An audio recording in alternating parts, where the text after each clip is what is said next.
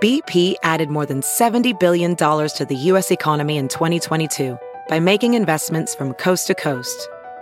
Investments like building charging hubs for fleets of electric buses in California and starting up new infrastructure in the Gulf of Mexico. It's and, not or. See what doing both means for energy nationwide at bp.com/investing in America.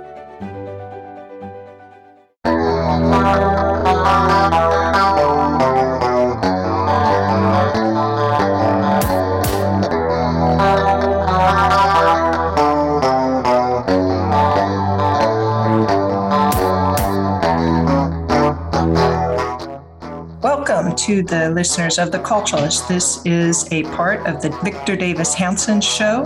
The Culturalist is dedicated to events and people, past and present, that have influenced the way we live and the things we value. Victor is a Martin and Illy Anderson Senior Fellow in Military History and Classics at the Hoover Institution and the Wayne and Marcia Buskey Distinguished Fellow in History at Hillsdale College. Welcome, Victor, and how are you doing today? Very well. I'm going to New York, which is always apprehensive for me, given flight problems, but also being in the Gotham City. That's Gotham City, but we'll see. This is our Saturday show, and we have something special today. We're going to talk about intellectuals or the intelligentsia that you have had personal experiences with throughout your life. But first, let's have a word from our sponsors.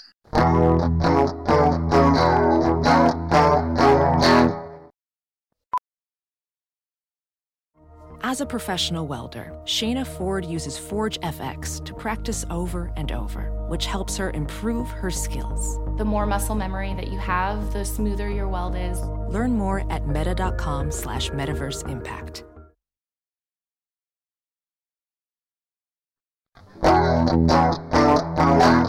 Welcome back to Victor's show, and we're so glad to be here to be able to talk to you. I've heard you so many times reference people that you've met in your past, for example, Gore Vidal or Pearl Buck or even Ansel Adams, and then, of course, some of your current friendships with Thomas Sowell and Shelby Steele.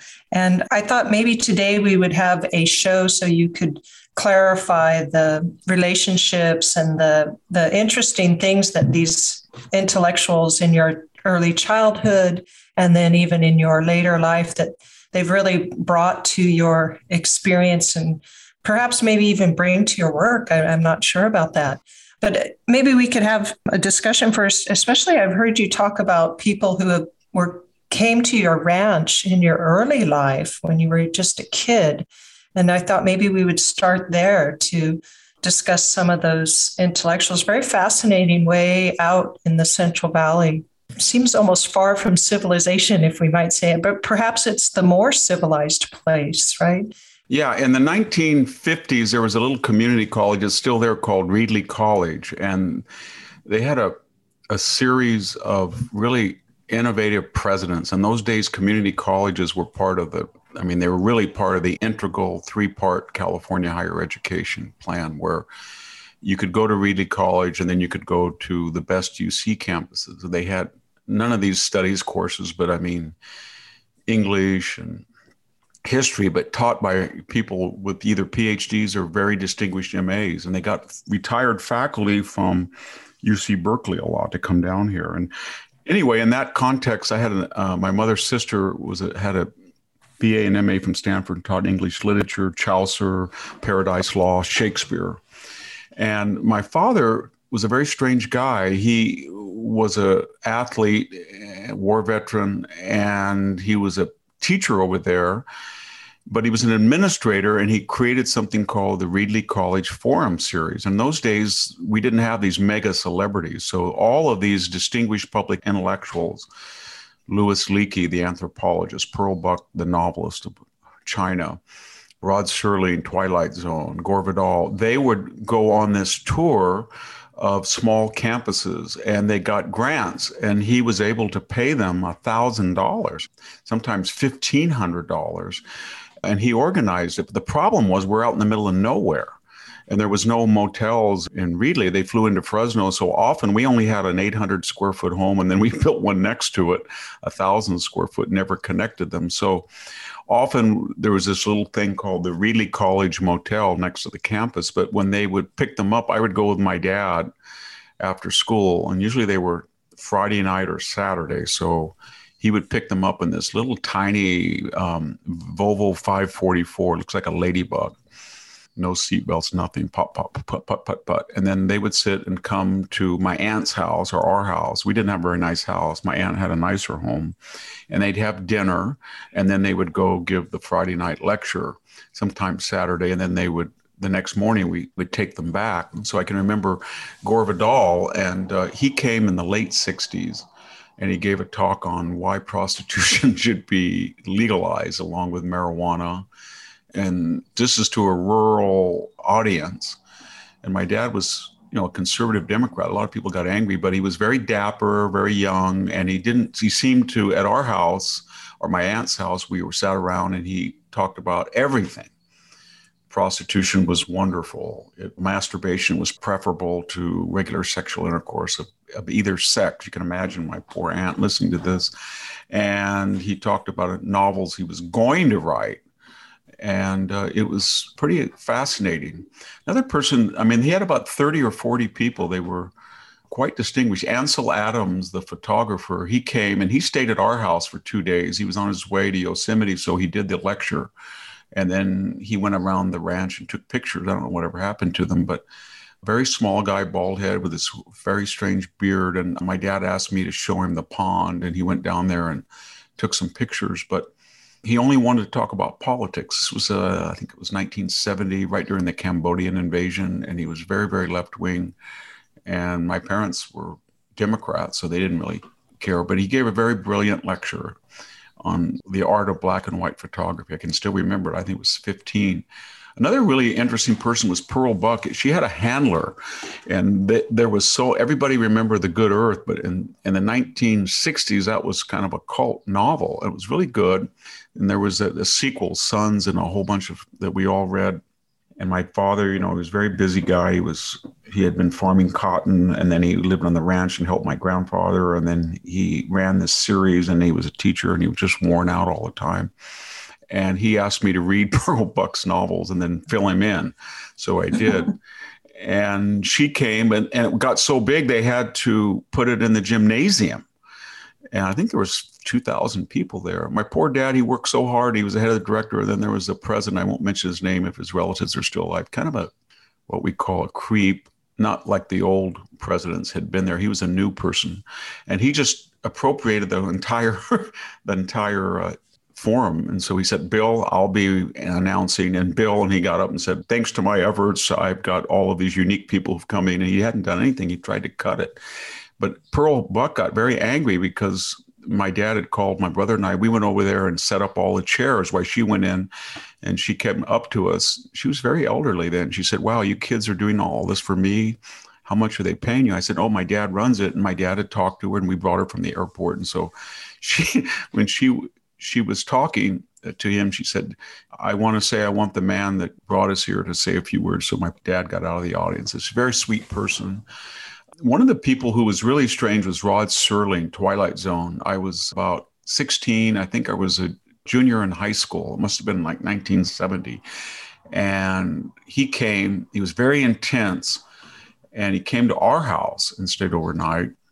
My mom had us cleaning the house. She worked in Fresno. And so my brother and I mean, we had to dust, clean. Not that we didn't do that a lot, but then the yard and everything. And it was such a unimpressive little farmhouse. It was kind of embarrassing. I think my mom was embarrassed. But anyway, he was very interested. And we just asked him about the outer limits that had kind of replaced, what do you think of the outer limits? And he didn't want to talk about it. And then we go through all the old episodes. We all loved it. He didn't want to talk about it. All he wanted to talk about was the Cambodia and invasion.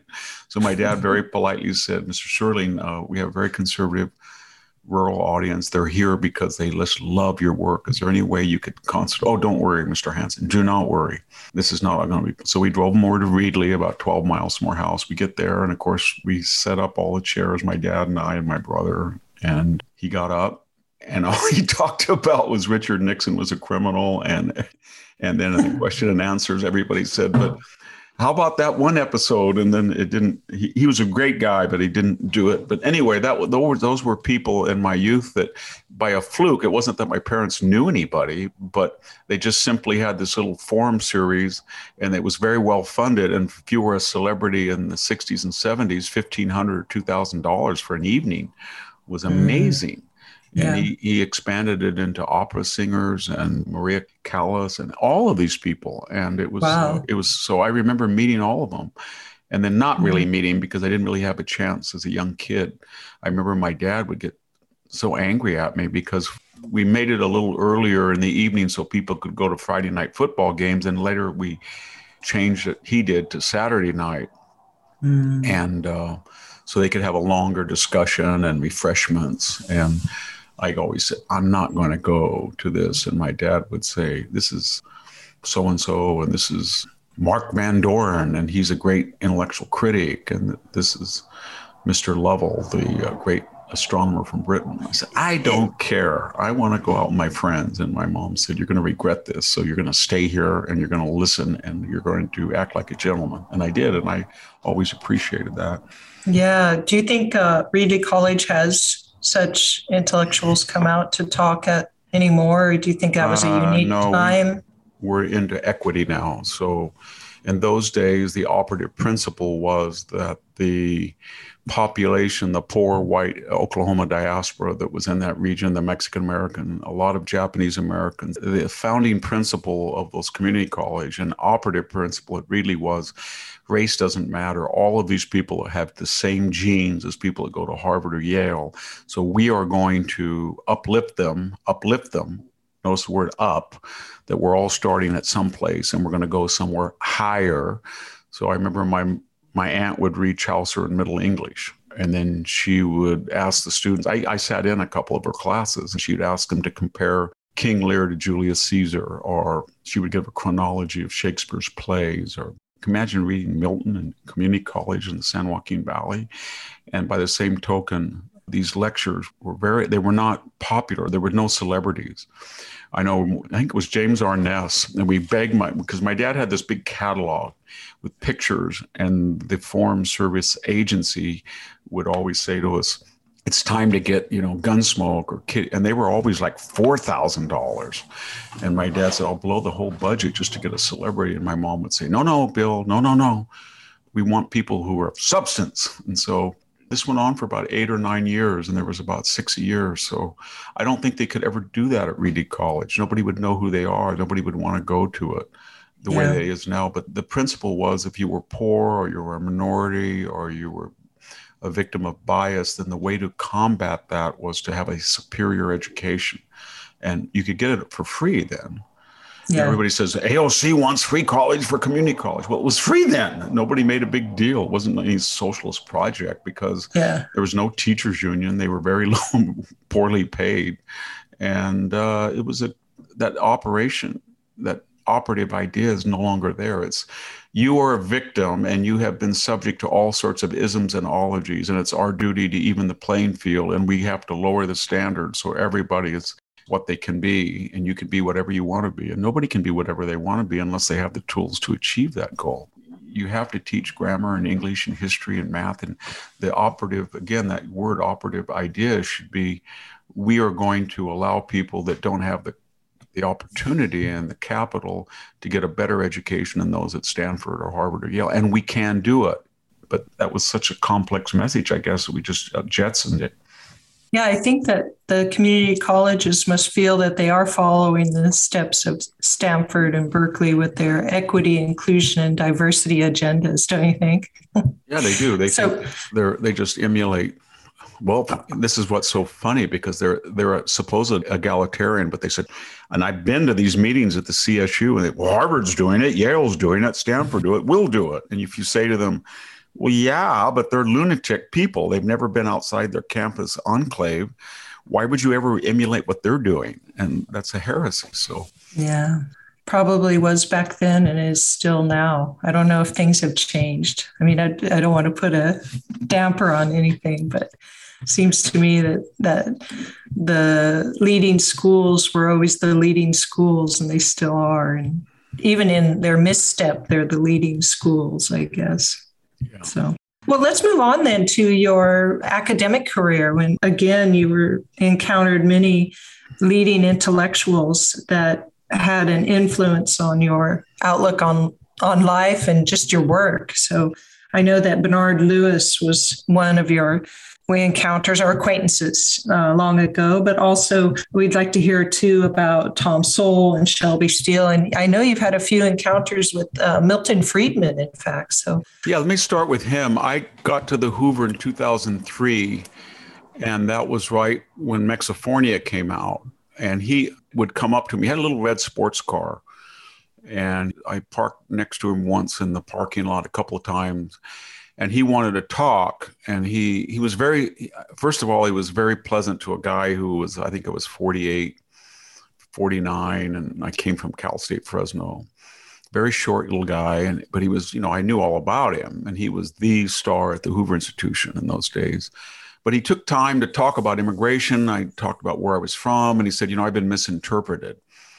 And I said, well, I thought you said the free market should adjudicate immigration. He said, I did at one time, but you cannot do that with a welfare state. In other words, that's a perversion or a distortion or a warping of the free market wages.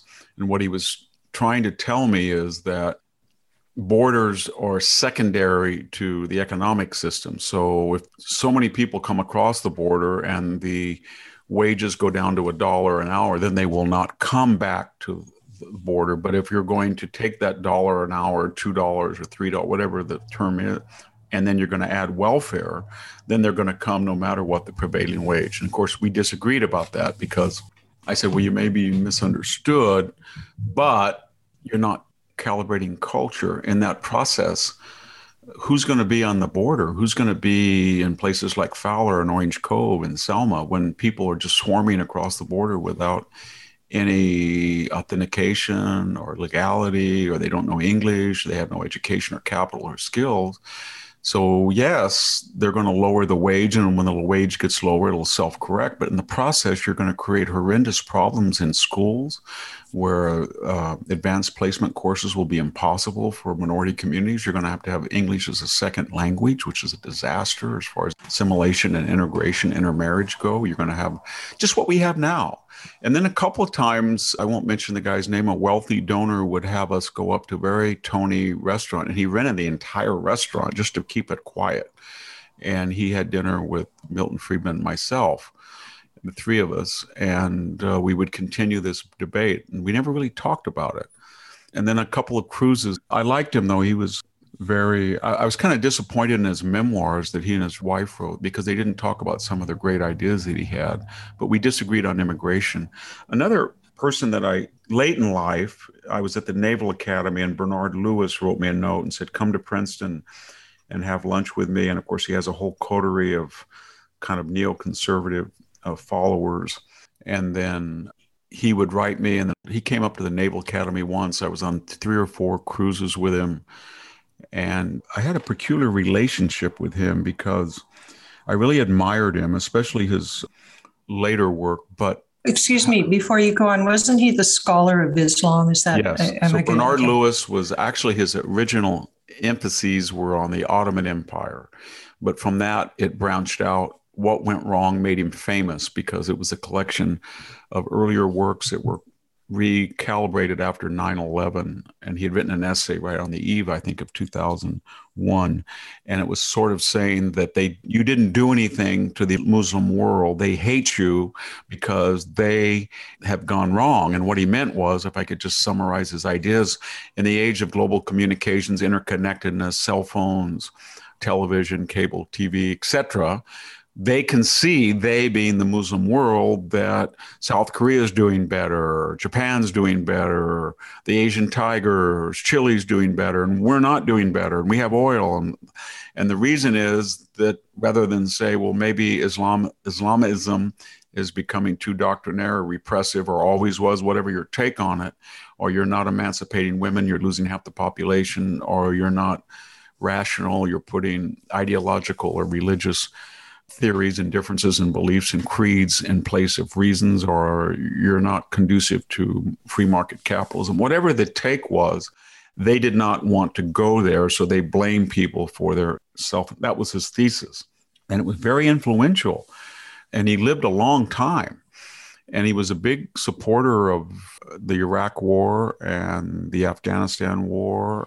But in one critical difference that he believed, and this was very difficult for people to understand because he was such an intellect, but he believed in realism in the sense that if you're going to go into Iraq, then win. Because the ideology of that part of the world was that any magnanimity will be treated as weakness to be taken advantage of, not reciprocated with further kindness. And the same thing about the Iran deal. That's all a backdrop. So my relationship with him was that he would write me little notes. Why don't you write about this? Because I was writing a biweekly column for National Review at the time, and I'd written Carnage and Culture about cultural differences on the approach of war. But what he was asking me to write about and what he was publishing were a little bit different, if you know what I mean. In other words, he had been a man of the left, and he was writing for the New York Review of Books, TLS, I think. And he was a public intellectual that was acceptable to the left, given his great erudition, his British background. And yet, in his older years, he had become very conservative and very interventionist, nation-building even. But he was writing to me and saying, you're in a position that you can write this, and I'm not. And I didn't understand that. I thought, wow. Wait, he felt he couldn't because that would be the end of his career if he were to write something like that? That's what kind of I was puzzled by, because his career, he had been retired from Princeton. He was a senior figure. He was the intellectual architect of a lot of the neoconservative thinking that governed the Middle East. I'm not saying that in a culpable way. I'm just saying that people who felt that they should be unapologetic toward the Muslim world because the Muslim world would be doing very well. It has all of the resources, the talent. All it has to do is make some fundamental change if it wants to compete in a global world. If it doesn't, then the Taliban are fine. You know, that's what they want to do. Go do it. But if they want cell phones and they want computers and they want all the rest, then they've got to go down to a path that's going to butt up against Islamic fundamentalism. Yeah. His critics on the right said that he distinguished between Islamicism and fundamental Islam, and those suffixes and prefixes were necessary, he felt, and the right would say, no, it's innate to Islam. If you're going to be a real Muslim, then you're going to have problems. And he would say, no, if you're going to be a real Muslim, you can be compatible with the modern world. And that was where the break went. But speaking of, Bernard Lewis, Knox. And Milton Friedman, there were a couple of others. And of course, I was very lucky when I got there to meet Thomas Sowell. And he wrote me out of the blue after about a year there. And he was a virtual recluse. And that was a very careful word to say, because people said, well, where is Tom Sowell? And why doesn't he come in every day? At that time, he was in his 70s, early 70s. But what I would always say is, he writes more than everybody put together. He writes a book every couple of years. His thought is, when you mention Hoover Institution, it's synonymous with Tom Sowell. And I said, if you're talking about actual fundraising, probably more targeted money comes to the Hoover Institution that can be used for everybody under his name. Yeah. So we still do. We would have lunch. And I don't think I've ever met anybody who was entirely empirical and not ideological, in the sense that his empiricism leads him to certain political beliefs, but he examines everything on his merit. And that trumps or surpasses friendship. And I don't know if he'd get angry for me to repeating this, but there was an old professor of his that he hadn't seen in a year, long time. And it was almost Tom's age at the time. And he was in Palo Alto, and I had heard of the person. I don't want to mention his name. And I thought, wow, this guy is a hardcore Marxist. And Tom, I got there a little early at this cafe and for annual or bi-monthly lunch in those days. And we were sitting, as we always do, in the back, kind of shady area where we wouldn't be bothered. And the guy, I said, Tom, this guy is an outright Marxist. Well, you know, I never saw him that way. He was a little bit older than I. And I said, well, okay. So the guy came in, he was very nice. And then he just started spouting this. It was 2006. It was kind of Marxism, but it was Marxism updated for the Iraq War and the surge and all that stuff, 2006 and 2007. And he just wouldn't stop. And then Tom just said everything he said. Well, I haven't seen you in a while, but everything you've said is so bizarre because it's not empirical. And then he said, well, let's not talk about politics. I came to see you, my old friend, and Victor, I want to meet you. And I don't want to talk. This is what the left always does. I don't want to talk about politics. But, and he went in. And finally, Tom said, you know, we didn't come here to talk about politics. We came here to talk about ideas, and you're all you do is talk about politics. And he hadn't seen him. And the guy got very hurt and said, well, don't be offended. And he said, we should talk to Victor because he was a guest and he came here to meet you. And all you do is talk about politics. And those were kind of the lunches we had. That's why I liked him so much. He was absolutely empirical. Another person, though, we mentioned Bernard Lewis, but there was a person who I think in many ways was as impressive or not more impressive was Bernard Knox. And he was a very famous classicist. He wrote a great book on Sophocles. He was the one, in some of these podcasts, I've talked about the tragic hero in the John Ford Western sense, but also in the Sophoclean sense of those 7 surviving plays, the Antigone, the 2 Oedipus at Colonus, Oedipus Rex, Pericles, especially the 2 that Bernard Knox mastered, the Philoctetes and the Ajax. And he was the one that really showed that there was a group of aristocratic thinking men and women in Athens as it became more radicalized in the 5th century, and that their sense of dignity or sense of purpose was outdated and they were being passed by, and therefore that themes could be resurrected in contemporary tragedy by looking at characters in mythology and Homeric poems that were noble. I mean, yeah, that famous epithet of Ajax, nobly live or nobly die. I put that on the tombstone of my father. And so he really showed us that there were certain people that have certain traits that in certain times or certain occasions are vital, especially as we become more radically democratic and egalitarian. We need some people who will not bend to the popular will, but that very salvation they bring us, whether it's Shane or Gary Cooper in High Noon or the Magnificent Seven, or even in a Sixth Sense, the Wild Bunch, but that ability to cut through everything and just go by a code when there are no codes anymore. Everybody makes the necessary adjustments for careerism or get along or to reflect the egalitarian equity idea. Then they're going to do things that are positive, but they're going to suffer. And then when things get better because of their agencies, they're going to be destroyed or they'll leave. I'm sorry. And so Bernard Knox showed this about the heroic Sophocles. Yes, yeah, Sophocles characters. He did. Yeah. He did. And I got to know him because I wrote a book called The Other Greeks that was kind of a huge tome arguing. It was a history of agrarianism in the Greek world, but it was more or less trying to resurrect an old idea that had been very popular among the French and European scholars, that Greece had not been a bipolar society of mass and elite, rich and poor, a Marxist dichotomy, but it had had a huge middle class. And that was called the mesoi, the georgoi, the hoplitai. There were all these different adjectives that reflected part of their role as a member of the assembly, a member of the farming community that was autonomous and self-independent, independent, and then a voter, and also a warrior, a man that looked like everybody else in the phalanx with shield, spear, and hoplite armor.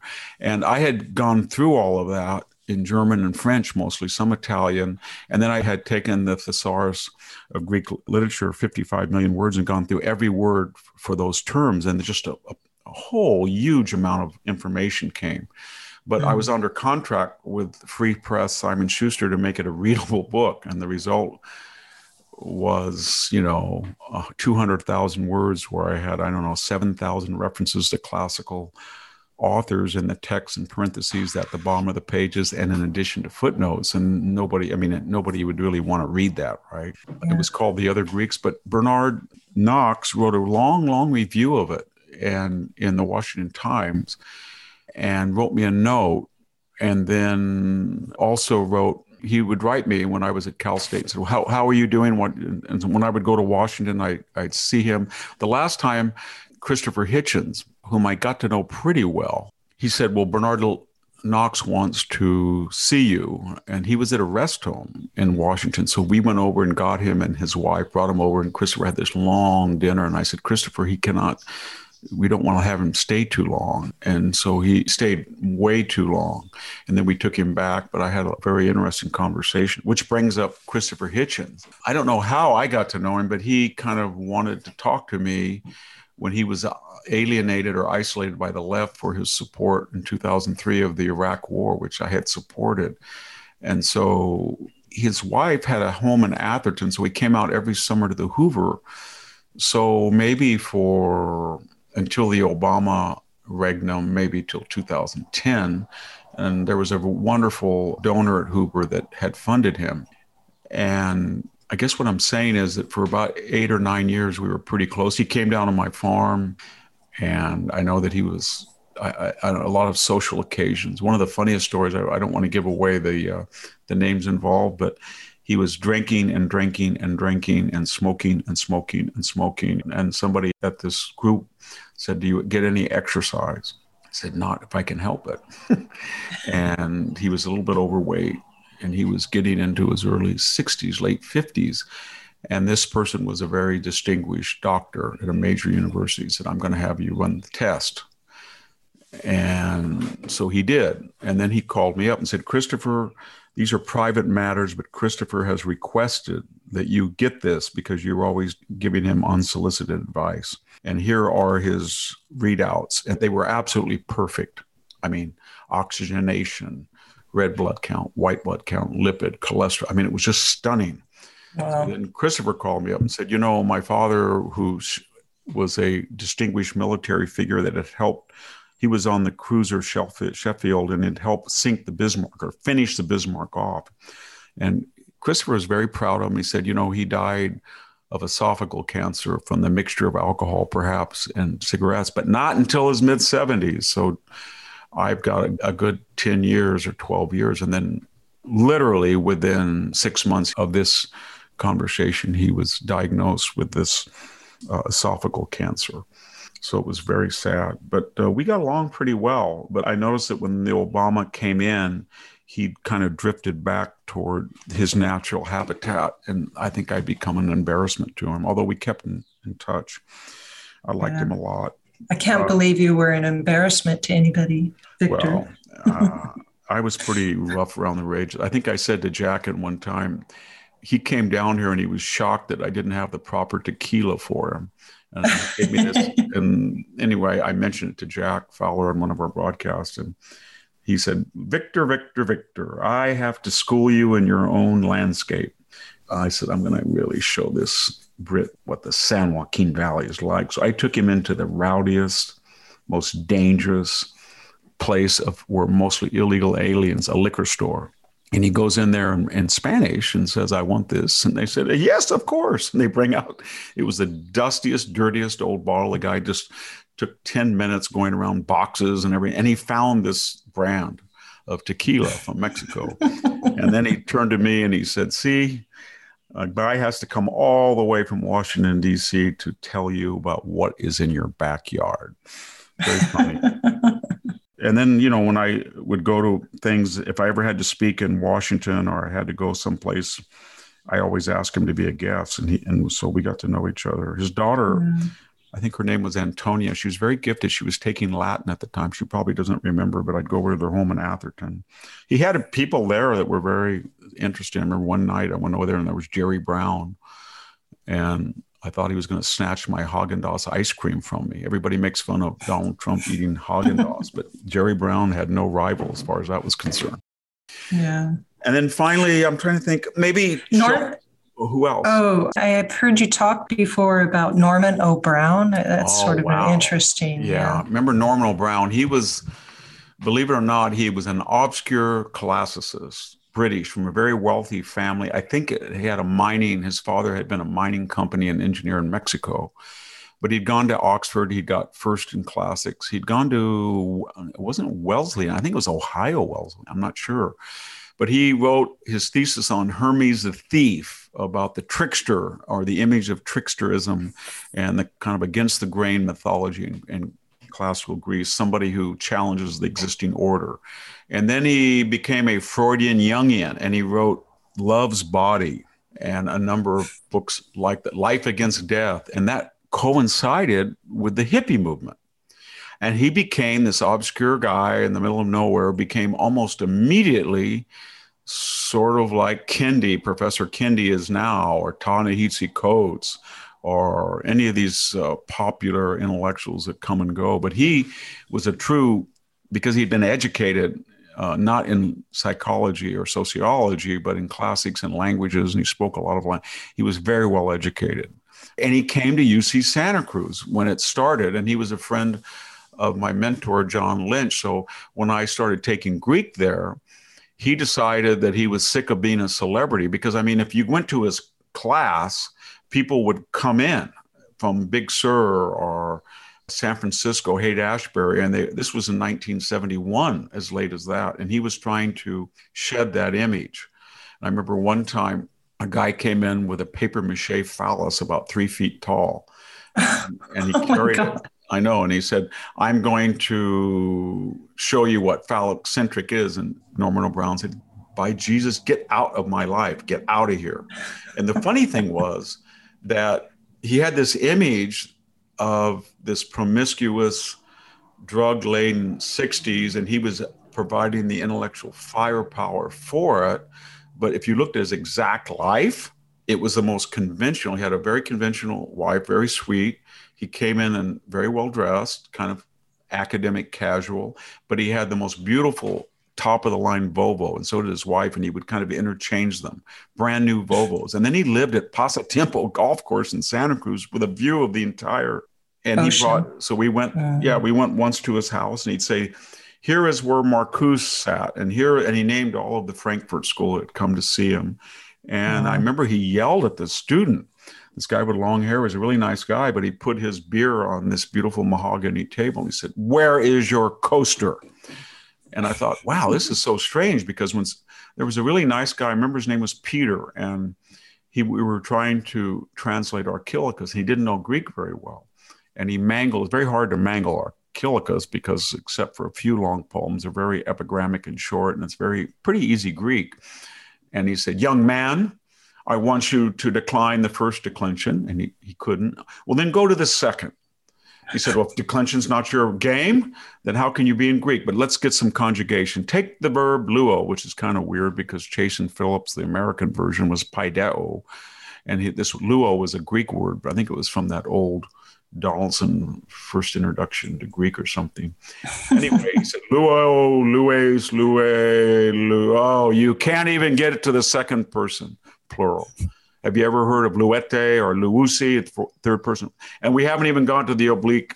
We didn't go to the oblique cases, and we haven't even gone to the moods, the optative and subjunctive. We don't go to the tenses. Do you know how many tenses are?" He did this every single class to this person. And this guy just was kind of a hippie, and he'd gone in there knowing very little Greek. And he said, "I wish you would leave." And then he said, "We are short electricians. I had a man come to my house. He didn't know what he was doing. You would be good electrician model." And so I took him for Greek lyric poetry. He taught a class, and there was no exam, no syllabus. The exam was you went to his house, and you had to recite a long Greek poem, and he had another student check how accurate you were by memory, no notes, and the longer the poem you could. And I said to him, "You're just rewarding people that have a mimic, a Homeric or a rhetor or a bardish sense, but you're not testing analysis." "Yeah, well, analysis is, young man, analysis is." And so in the Lucretius, it was the same thing. We read the Natura Deorum of Lucretius in Latin, and he was kind of cruel, but when I look back at it, he was kind of right to make fun of the whole hippie movement that had made him fabulously wealthy, because Love's Body and Life Against Death were bestsellers. At the time, he was writing a book called Closing Time, where he was just obsessed with the end of Western civilization. But he was also, I think he had read Onion's Discovery of European Thought, but Bruno Schnell was a big hero, but he was obsessed with false etymologies because he was not a comparative philologist. So what he would do is he would say, why are your knees, why is it gonu in Greek? And where do we get genitalia? And those two terms are not linguistically, they have no affinities. The word for gonad, our English word, and gonu, but he would try to say, well, they're both round, and you clutch your knees when you're in trouble, and you have two gonads, and therefore the same word. And it would drift off into that false etymology. But fun etymology. One time I was urinating in the bathroom. Remember, I was only 18 or 19, and he came in there and he urinated in the stall next to me. He turned to me and he said, "You don't like me because you sit back there and you feel out of place." I said, "I feel out of place at this whole nutty place, not your campus. This whole campus has lost its mind." And he said, "Well, then why isn't my class a refuge for you? Because I am a traditional classicist." I said, "Because you fostered all this stuff." He said, "I fostered it. I lit a match and I didn't know it was going to blow up."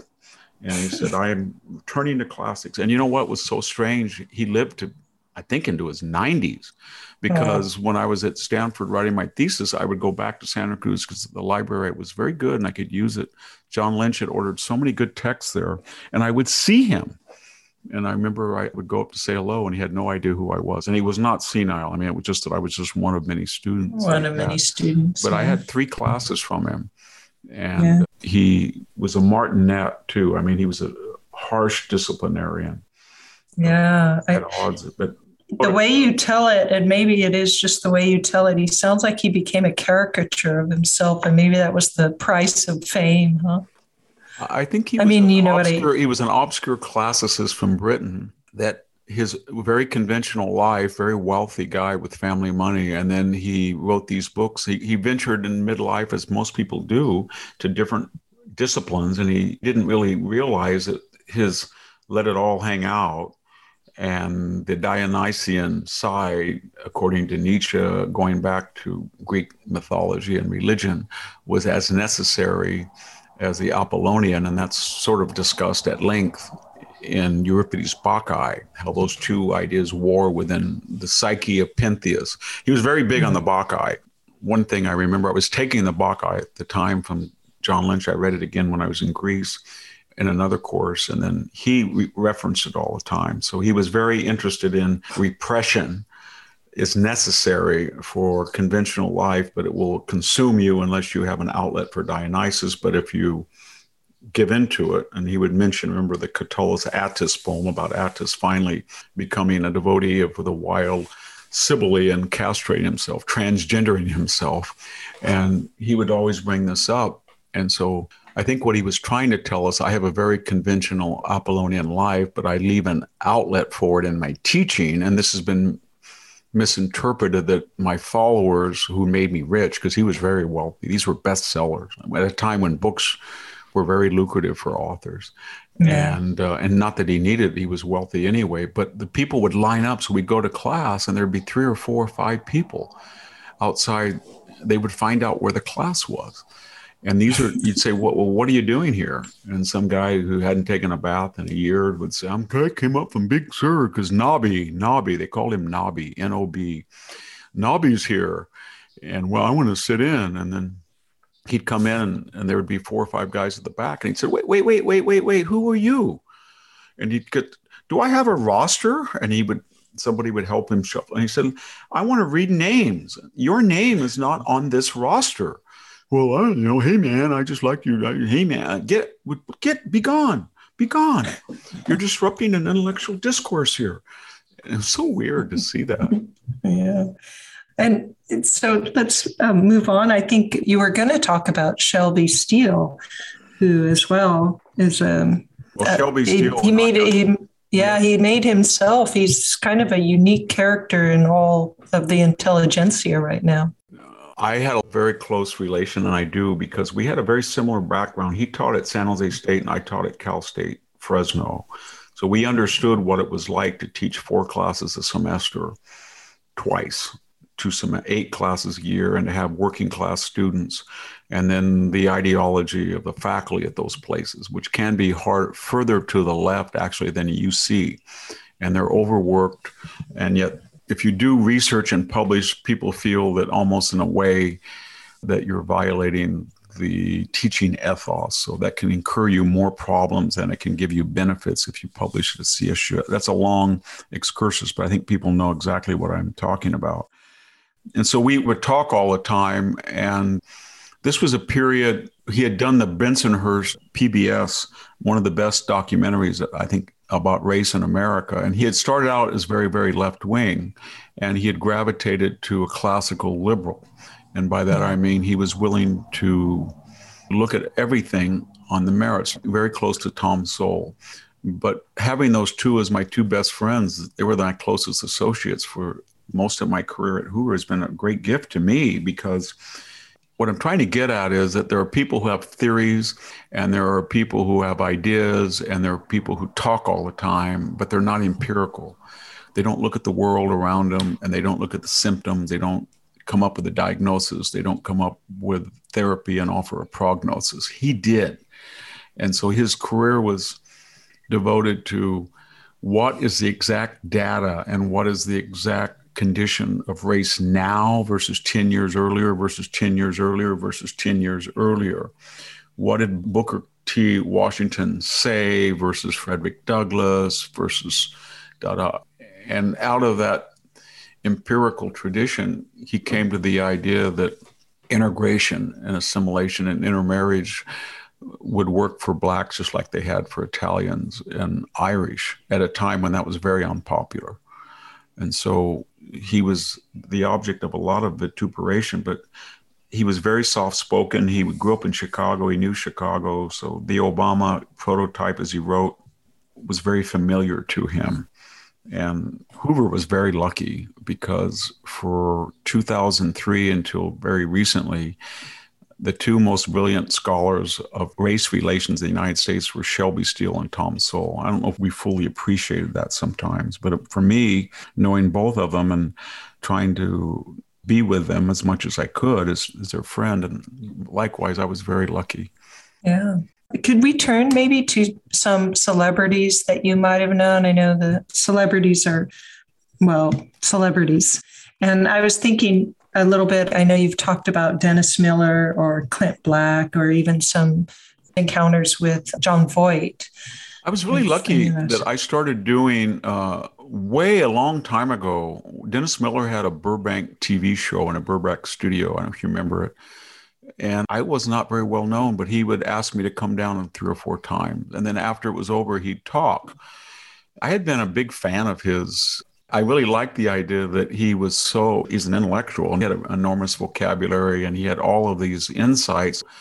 But he did it in such a go with the head most people thought when he was doing NFL, Monday Night Football. But it was challenging. You know, it was sort of, a very famous writer, I won't mention his name, told me every time you write a column, put one word in that nobody's going to know, but no more than one, so that they can feel that it's challenging and, uplifting. So he was sort of that way. And then I would do his radio show a lot, like almost every other week for years. And then I was in New York once where we did it, and we just hung out for a couple of days. I think that was during the Romney election. He was going through this, not a conservative metamorphosis, but he was tired of the celebrity left, and he had taken a big hit for that. But he does a podcast. I still have been on it a couple of times, and he's just a wonderful guy. I mean, he's somebody who understands the left, because that was the dominant culture of the profession that he's in.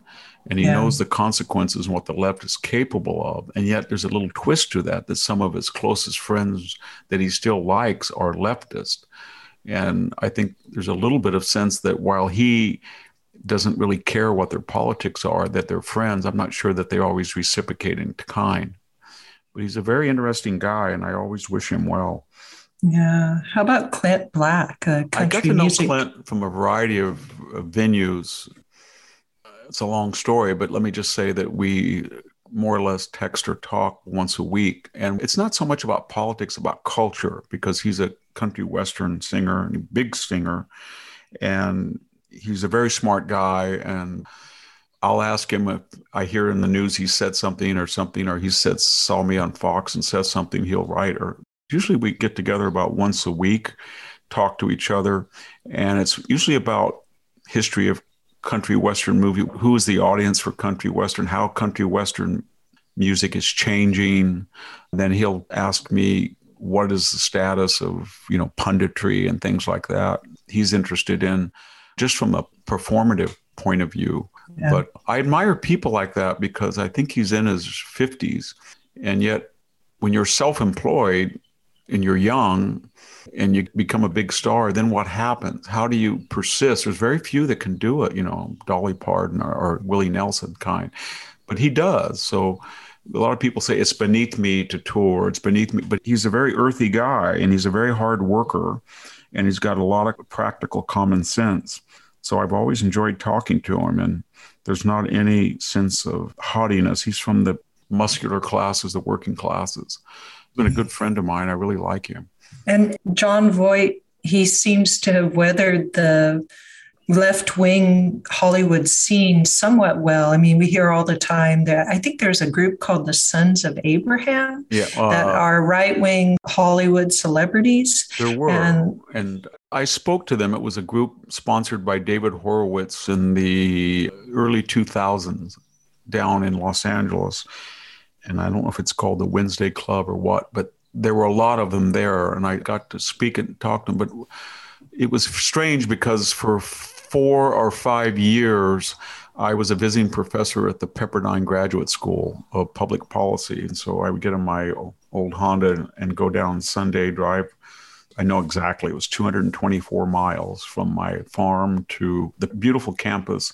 I get there Sunday, have an office hours all Sunday night, as if anybody wanted to come on Sunday night. And then I would teach 8 to 12, and then I would have an hour of office hours. And then I'd have to run, get in the car, speed along Topanga Canyon Road or whatever, Malibu Canyon Road, and get to 101, and then get to the 405, and then get to the 5 before the traffic started. It's kind of a hectic. And then I had a daughter, Susanna, who passed away from leukemia, and she was a graduate student there. And so it was one of the nicest times of my life, because I would get there Sunday, we'd go out to dinner, and then I'd see her really early. We'd go to coffee, and she would take classes. And then during my class, she would just break in every 2 hours and say, break, everybody. You got to get the professor, give a break. And every hour almost, and bring me coffee and stuff. So it was great. But on Sundays, I had met John Voight at these Friends of Abe, they called it. And we got to know each other. So during those years, once in a while, we would have dinner together. At this time, he was very conservative, but he was starting to use those excellent acting skills and experience with the ideology of Hollywood in a political. And the conversations were cautionary. And I'd say, you know, when you do this, he was very courageous. He was a big enough star where it didn't bother him. And we were talking about Fox News and going on Fox News in those days. And he was very religious, too. I mean, he talked in religious tones about what the left was sacrilegious. And I think that had brought him some tensions with his family and people around him, but he was unwavering. What I liked about him was he lacked any pretension. I'll give you one example, and then I can move on very quickly. I was speaking at a group for fundraising. I guess it was for Pepperdine. It was in Beverly Hills, as I remember. And I took my daughter, who was in her 20s, and she had met John, you know, at these dinners. We had this restaurant in Malibu that I ate at night. And anyway, it was packed. It was packed not because I was speaking, because John Voight was rumored to be there. So when we get there, you couldn't even move. And I had to go sit in the main room, and people said, "Now, John, we've got a special table." And my daughter was sitting all by herself. I said, "Susanna, this," she goes, "I don't even think I should be here, Dad. Gosh, I'm just going to go sit." So there were a side room, and she was sitting all the way over there. And so it was just before I started to talk, John got up and goes, "Just a minute. I got to go, Victor. I'm not going to leave, but I got to go." He got up. He left his little table. He walked all around. And he went over and he sat next to Susanna. I said, "You remember me, Susanna?" John Voight, you know. And he sat down with her. And of course, the whole, which I liked, about half the people moved over to that section from where I was speaking. But that's the kind of guy that I found him to be. Every once in a while, he'd call me and we'd talk about politics. I haven't heard from him lately, but yeah, it really made those Pepperdine years enjoyable. Yeah.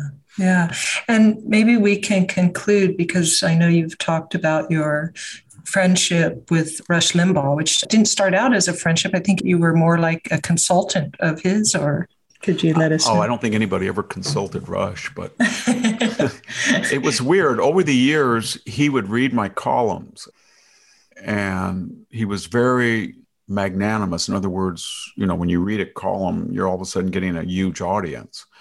And he would text me once in a while. But maybe in the last 5 or 6 years, we started texting a lot. And each November, I would speak at the David Horowitz Restoration Weekend and a couple of occasions, or I would go over to the studio and talk to him where we'd meet.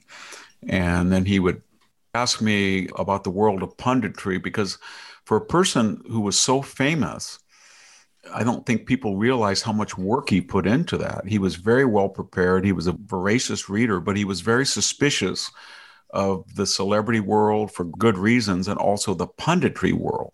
So a lot of the conversation was, how about this writer? What's he like? And you would think, well, what do you care, Rush?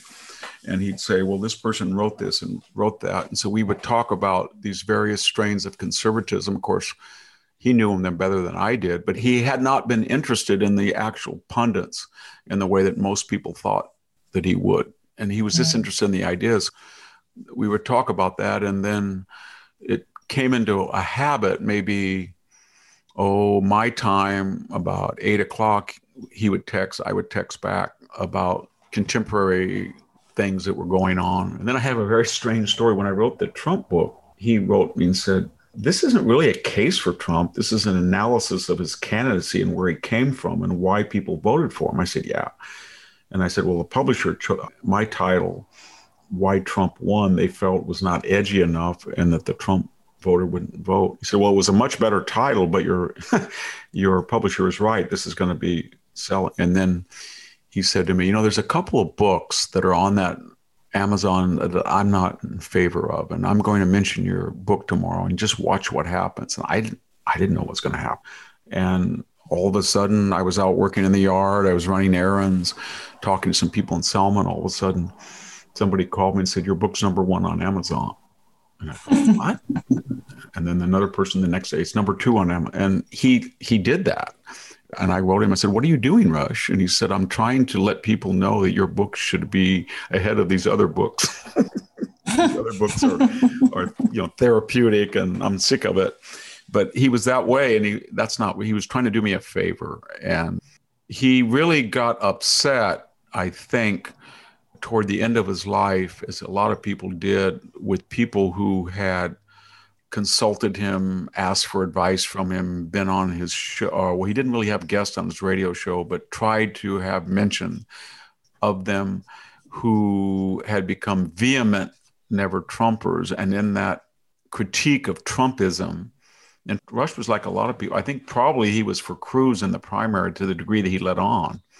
But he saw that Trump's agenda was so much better than the alternative, and the alternative is what we've got the first 9 months, that he became a supporter after the other candidates dropped out. But he would write me something, said, do you know this person? And I said, yes, I do. And he'd text back or call, or this person, do you realize that this person, blah, blah. And I said, I know, Rush.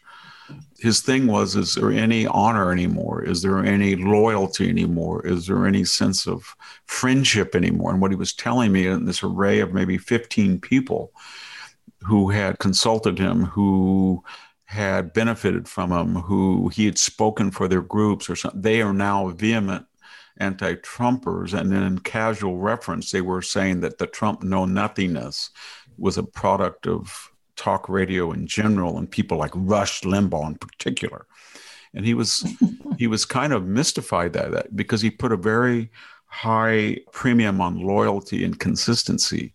And people wanted to know, why was he I got asked that. I wrote an obituary for him after his passing because I really missed him. And I think we do miss him right now.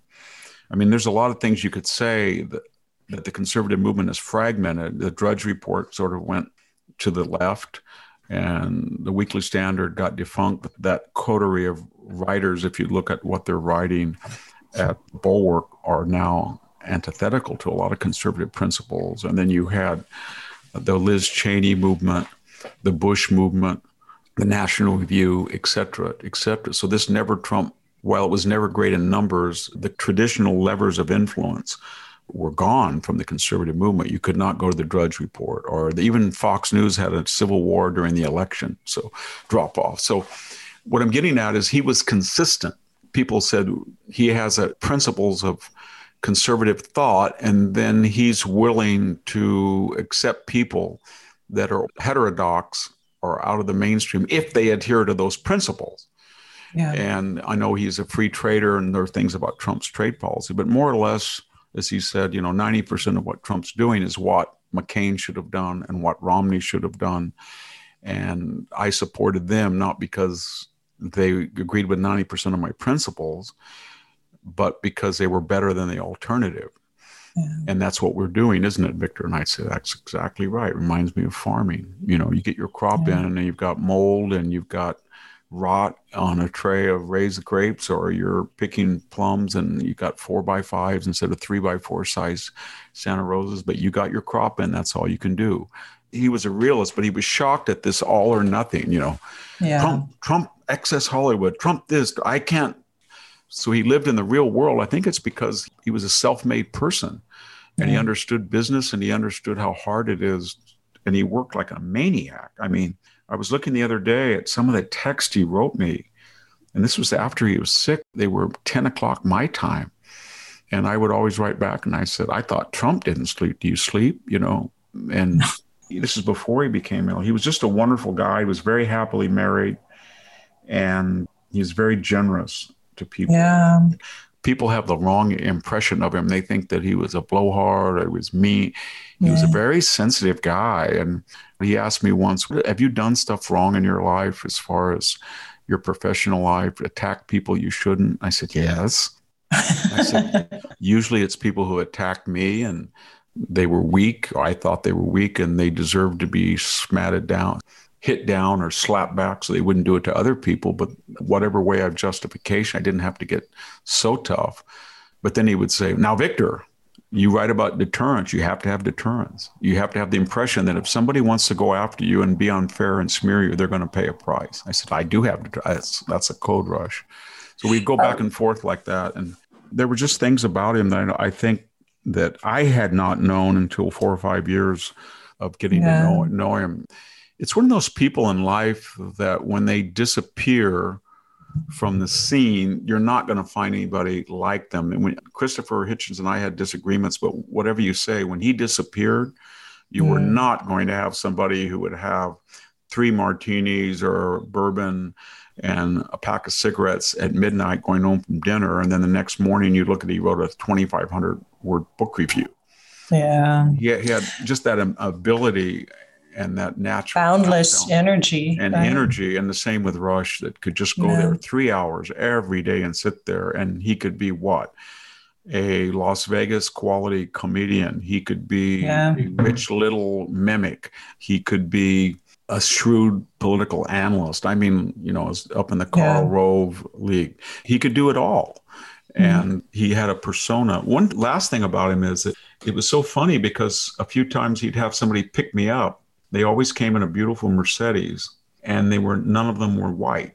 I only mention that because people had accused him, but they were all people that he had inculcated into the conservative philosophy who worked, and I don't mean just in the studio. I mean, had worked as landscapers, and then they had built their own business, and Rush would deliberately buy a new car and then give them that within a year.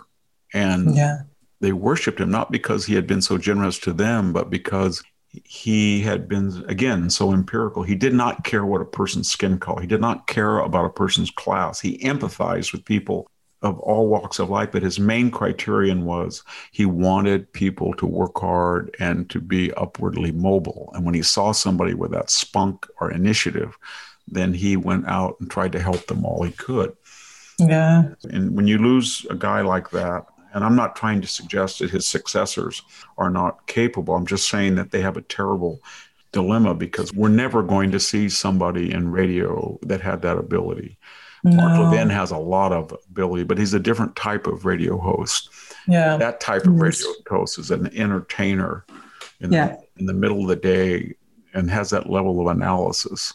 And you can count on, because when people were confused and they heard everything, they would say, what does Rush have to say? And then they would be reassured because he was sensible. Okay, we're going to have to leave it there on Rush Limbaugh. Thank you so much for these scenes from the lives of our intelligentsia, if I can use that term a little bit loosely, where they seem to have all impressed you in some way.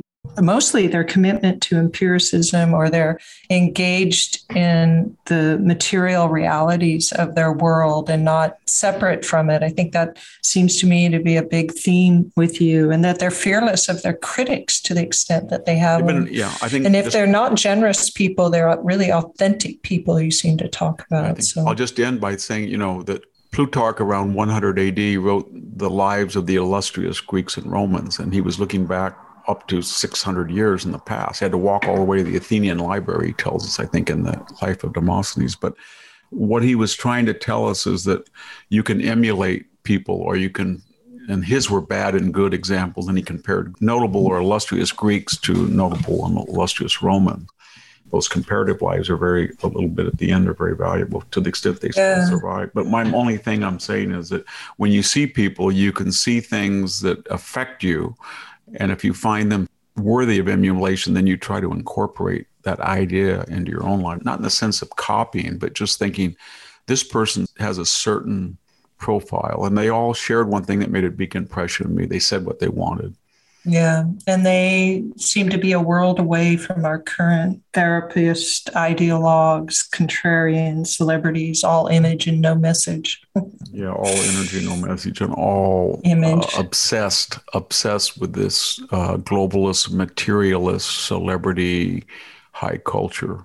So let's conclude it here. I would like to remind people of your website, victorhanson.com, that you can be found on social media at Parler, at Victor Davis Hanson, and on Twitter at VD Hanson, and then on Facebook at VD Hanson's Cup. And those are three avenues by which they can find your writings and your podcasts like this one. So we welcome everybody. And thanks again for this great Saturday discussion of all the intelligentsia in your lives. So it's been very fascinating. So we'd like to thank you for that. Thank you, Sammy. All right. This is Sammy Wink and Victor Davis Hanson, and we're signing off.